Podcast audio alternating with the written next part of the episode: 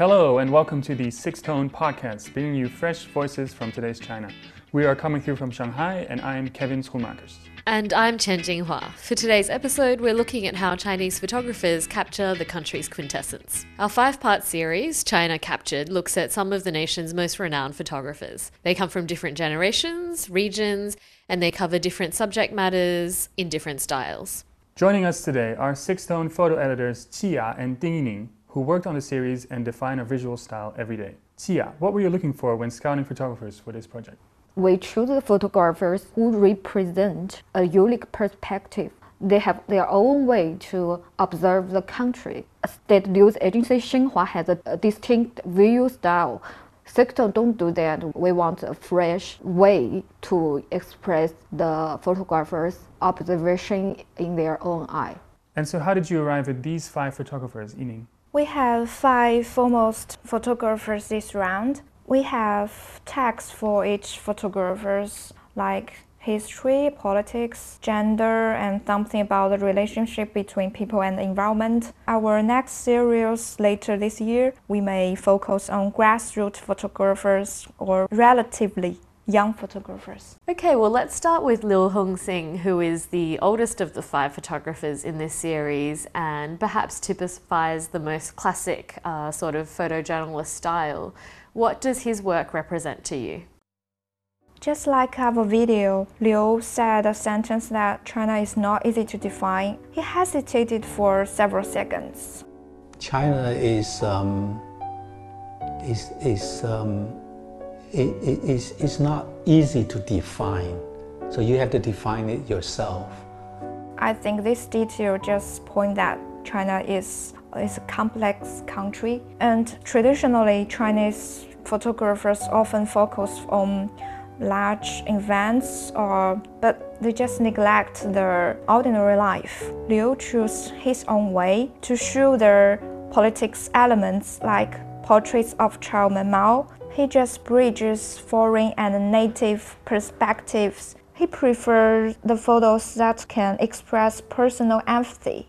And then we have Zhang Haier, who is most famous for his Bad Girls series. Why did you choose him? Personally, Zhang Haier is one of my favorite photographers. You know, uh, photograph, there are two functions of that. The first function is document something, and the second function, I think, is um, express some conception of the artist. I think I can define Zhang Haier as an artist in Zhang Haier's youth during Cultural Revolution the women's image is desexualized. The women they are praised for their work, not the image, the body of themselves. During uh, opening up policy, women are described as uh, virgins or mothers. But Zhang Haier, he put women's body he put male gaze in public. When we look at his photos, we think uh, sex desire. It's, it can be discussed. It's not forbidden. It's put some question to the audience to discuss. Zhang Haier's work is very bold, while Zhang Kechun's stands in stark contrast. Can you tell us a little about him? I think Zhang Kechun just used the Shanshui style of landscape painting from Song Dynasty. Such kind of paintings uses a lot of negative spaces or empty spaces leave something open for the audience to imagine. I think such kind of paintings reflect John's own characters. I think he is quite calm, but hiding something from his peaceful photos.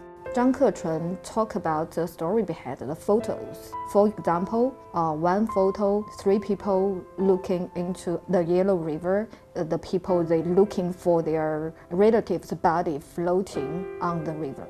It's a very sad story, but we look at Zhang Kechun's image. We just feel a slight sadness about the picture. We don't know the context, the story behind. Then we have Ma Liang's work, who's very playful with nostalgia. Ma Liang is an artist. He didn't just take photos. When we talk about Ma Liang, we should focus on the, the whole series of his uh, work. I think Ma Liang is an artist that can combine the relationship between the individual memories and the collective memories. He took photos of ordinary people. He wants the people to tell him their dream, and then he will take photo about them it's kind of like take the family photos for them, take the wedding photos for them, but in a very dreamlike way. That's the most famous work of Ma Liang. Latest work of Ma Liang's is attract my attention because Ma Liang pushed the boundary of visual expression. Ma Liang collected photos portraits and letters from 1949 to uh, uh, 1976, the ending of Cultural uh, Revolution. And then the youngest of the five photographers in the series is Chen Man, who is perhaps the most commercial of the five. What is she known for? Chen Man has already developed unique Chinese aesthetic, not just copy Western or Japanese fashion style, or simply add some elements like dragons she will choose some elements like Hutong, the local neighborhood in Beijing, or the Great Wall, or the Tiananmen Square. Chen Man is famous for transforming Chinese celebrity Fan Bingbing's image. Chen Man took a serious photo of her and just successfully changed her sexy woman image to a powerful woman. But Chen Man denied that she is a feminist. She stated that her goal is to satisfy clients, not to promote some feminism movement.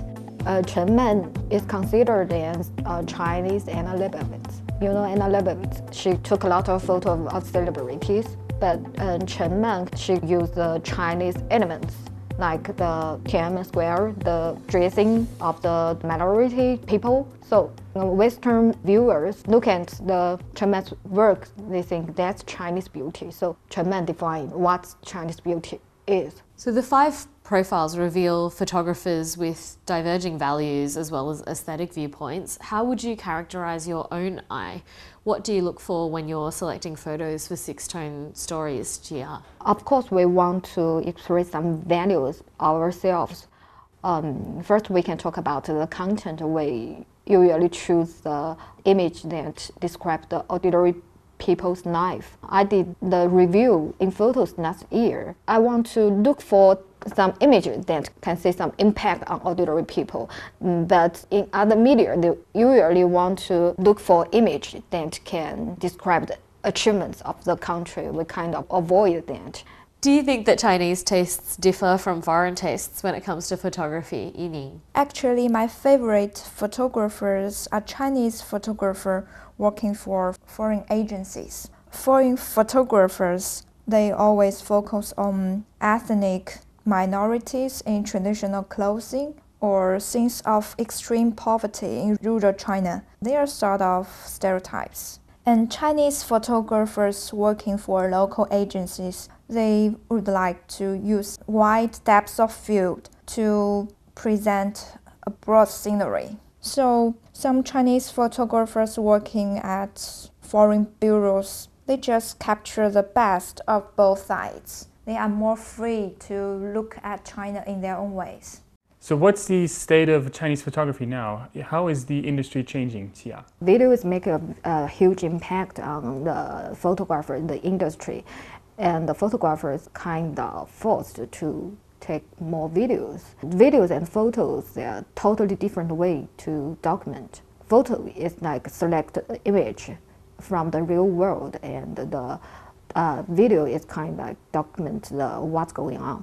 For photographers, it's a challenge to both be the photographer or videographer. In Chinese media, they tend to hire more video editors. They just uh, don't have very much full-time photographers nowadays? I think the way people looking at photos has already changed. We used to gaze at photos um, maybe on the newspaper or magazines. We can look at it for several times. But now, throughout the information flow, we just have a glance of each photo. So, photo today is uh, a more clear and easy to understand. In the next project, uh, we will do something to push the boundaries of uh, photograph. In the past, uh, the photograph they kind of more objective, but now we can do something to express our opinion to the country. Thank you, Ding Yining and Tia for joining us today. You can read the China Captured series on our website, sixthtone.com. That's S I X T H T O N E.com. Thanks for listening. I'm Kevin Schoenmakers. And I'm Tian Jinghua. Don't forget to subscribe to our podcast and tune in for the next episode in another fortnight.